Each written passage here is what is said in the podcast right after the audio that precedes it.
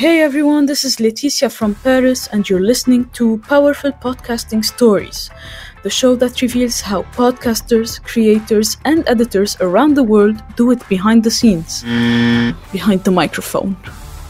I challenged myself to get at least 100 episodes in 10 days.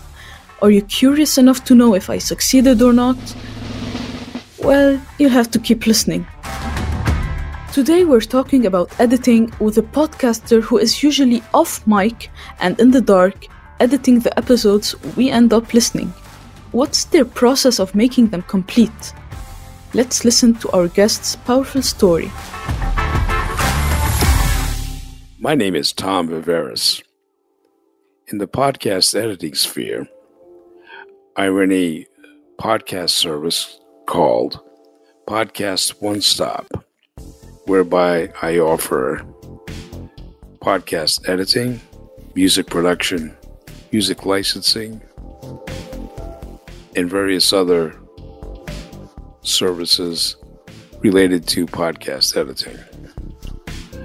I live in Assonet, Mass, which is a small village inside of Freetown, Mass, approximately 40 miles south of Boston and 30 miles east of Providence.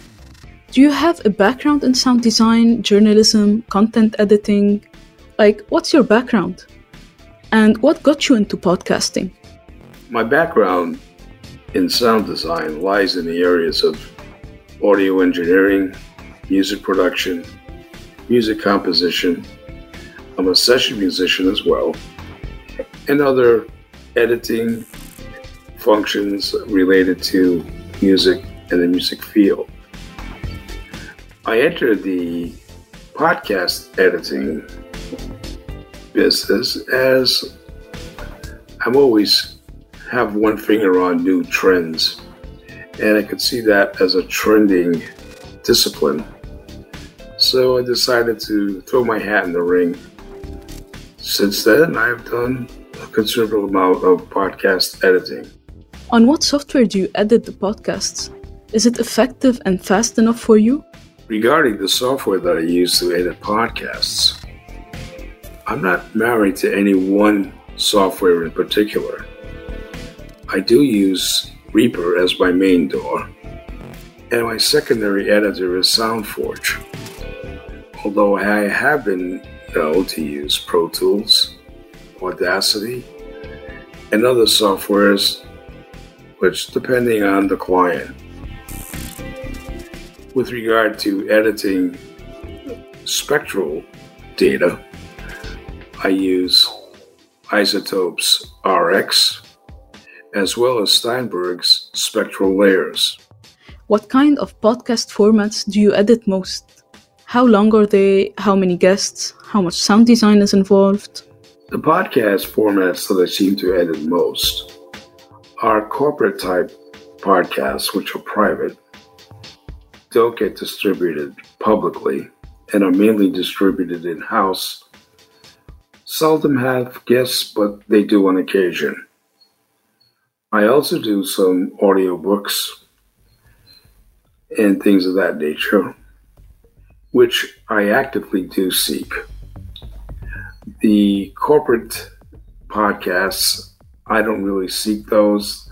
Those folks are recommended to me by the clients, word of mouth, etc. Um, in audiobooks, there's a certain amount of sound design involved, of course. Corporate podcasts, not so much. What is the most challenging episode you edited and why? Tell us what happened. Somebody decided that they were going to record their podcast on their cell phone that they had in their shirt pocket. After that experience, I decided not to use those types of podcasts anymore the amount of effort to bring that back to something even listenable just isn't worth it. Take us briefly through what you, as an editor, receive to what you deliver, like an exported complete interview. Tell us more about your whole editing process. The process I use to edit audio largely depends on the type of audio that I'm actually working with. If it's a straight ahead, strict podcast, that requires one type of uh, process. An audio book would be something entirely different.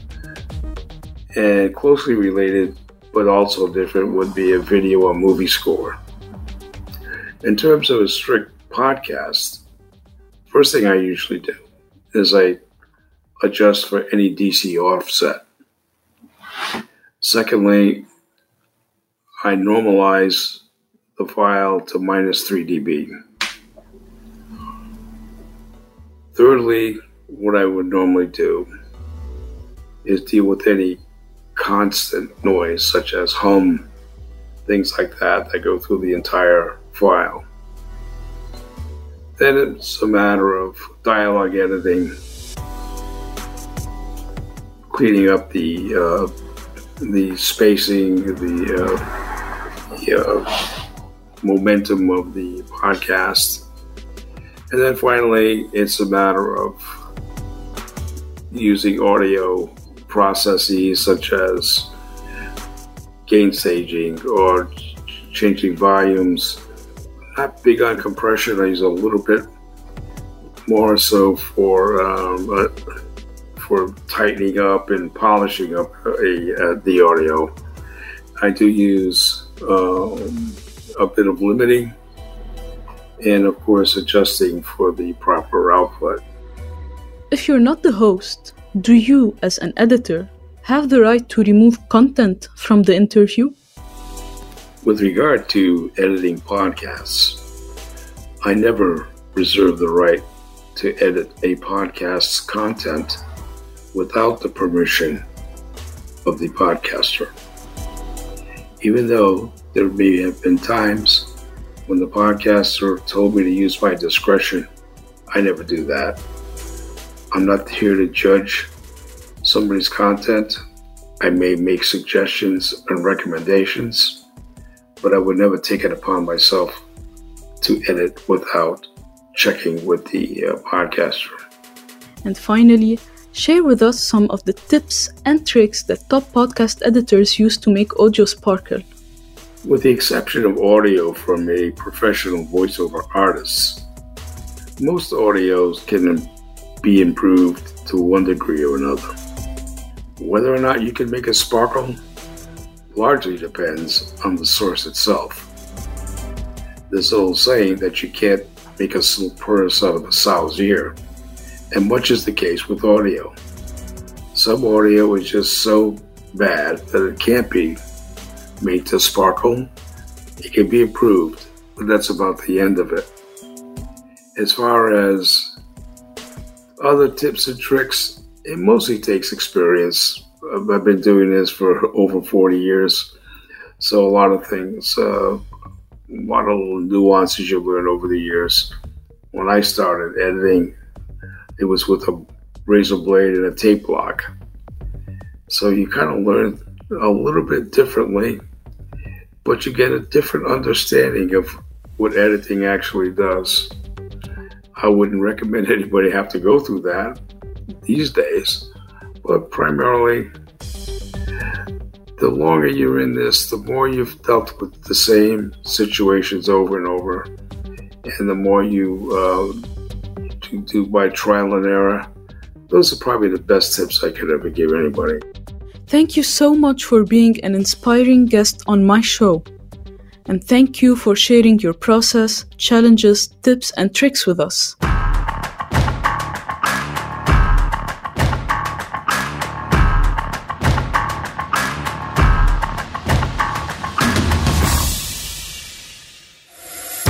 Thank you all so much for listening to this episode. To know more about your guest, you can find all the links in the description below, including a special link. If you're a podcaster and would like to participate as a guest, go ahead and be my guest. This challenge was recorded asynchronously on Rumble Studio. If you too want to create podcasts at scale, try it for free. Well, with this episode, I'm 1% closer to my goal. But have I reached 100? See you in the next episode.